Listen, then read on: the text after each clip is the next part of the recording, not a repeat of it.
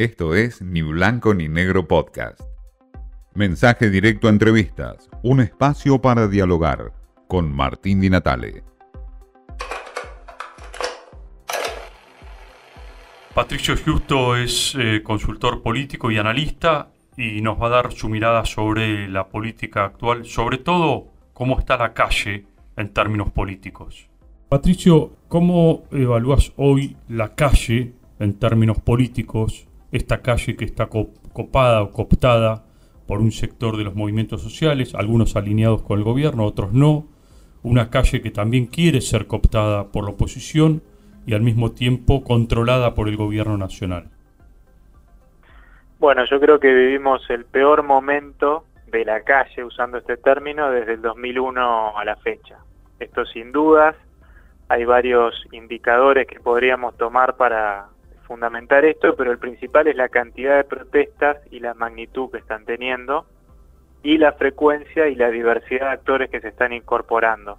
Tenemos básicamente el mundo de las organizaciones sociales, en un primer momento de esta etapa crítica, organizaciones de izquierda, pero últimamente tenemos también incluso a las organizaciones sociales denominadas oficialistas, cuyos líderes, muchos de ellos, son parte del gobierno como funcionarios.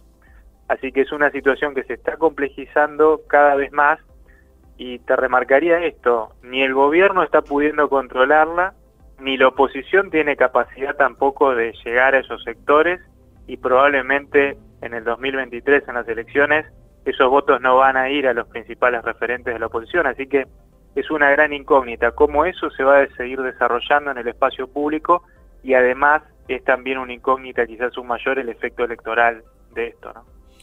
Vos hablaste de 2001, se nos vienen a la cabeza las imágenes de aquel 2001 y la pregunta entonces es ¿cuál es el límite del cual se puede pasar de esa protesta social a una situación incontrolable en términos de estallido social o de violencia, digamos, en las calles?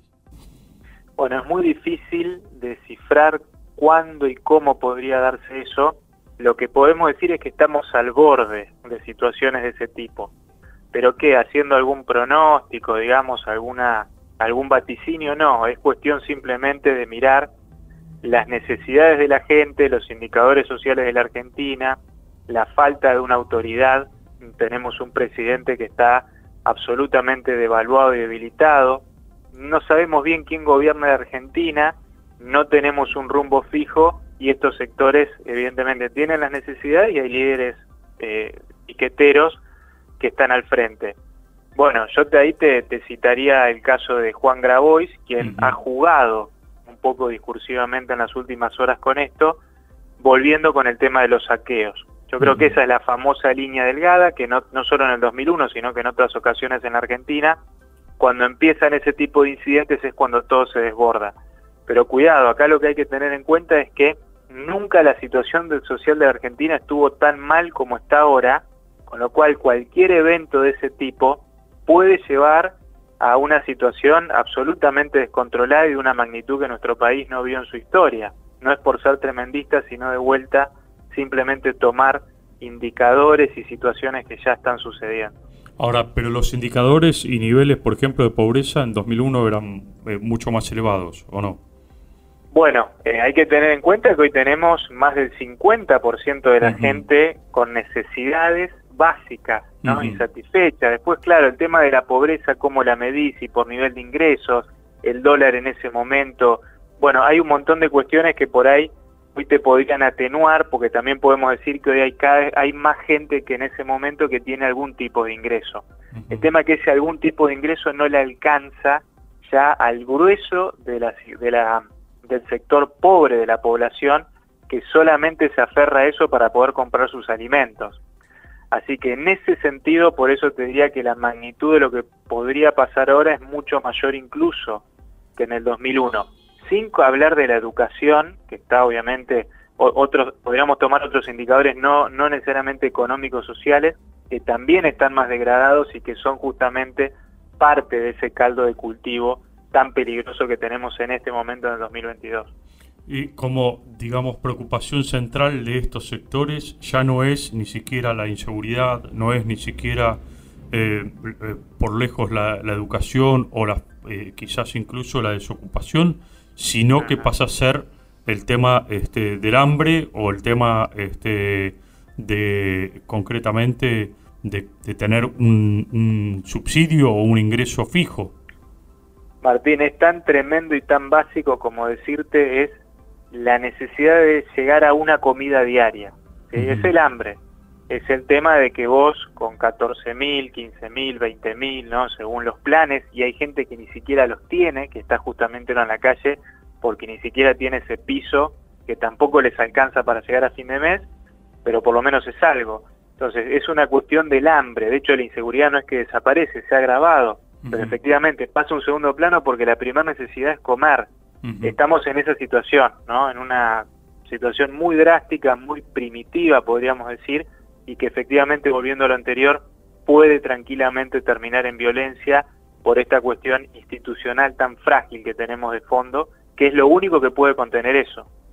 La oposición no es ajena a todo esto, ¿verdad? Es decir, no puede mirarlo de afuera, y si esto se profundiza, digamos, se la lleva puesta también a la oposición. Bueno, ahí es interesante esto, porque si uno ve las encuestas, vos fíjate que no hay ningún líder opositor que descolle, que encante, como ha sucedido en otros momentos de crisis, que se ve a alguien, se visualiza a alguien con claridad. No se visualiza a nadie con claridad.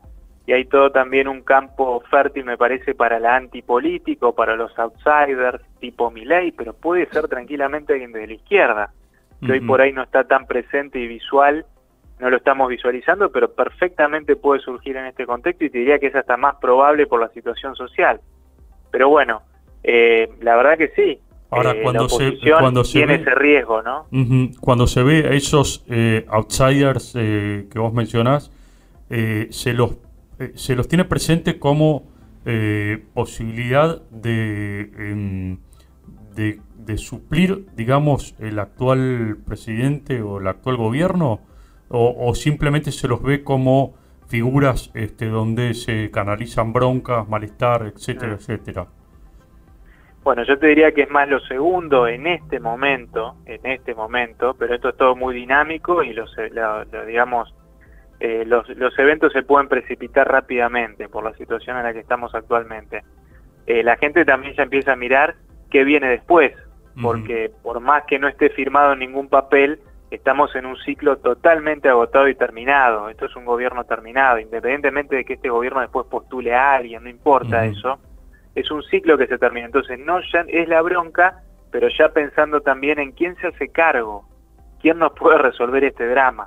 Y ahí es donde volvemos a lo que prima, cuando uno analiza las encuestas, prima la desilusión, el desencanto, y por eso volvemos a esta cuestión de la antipolítica tiene un campo muy propicio. Lamentablemente, digo, porque hemos visto lo que ha pasado en otros países cuando triunfa la antipolítica, ¿no?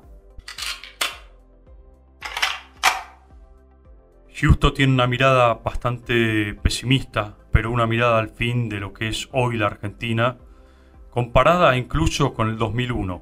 Estamos en el peor momento de la calle, dice Giusto, y todo lo que implica en términos de protesta social esa Argentina. Esto fue Ni Blanco Ni Negro Podcast.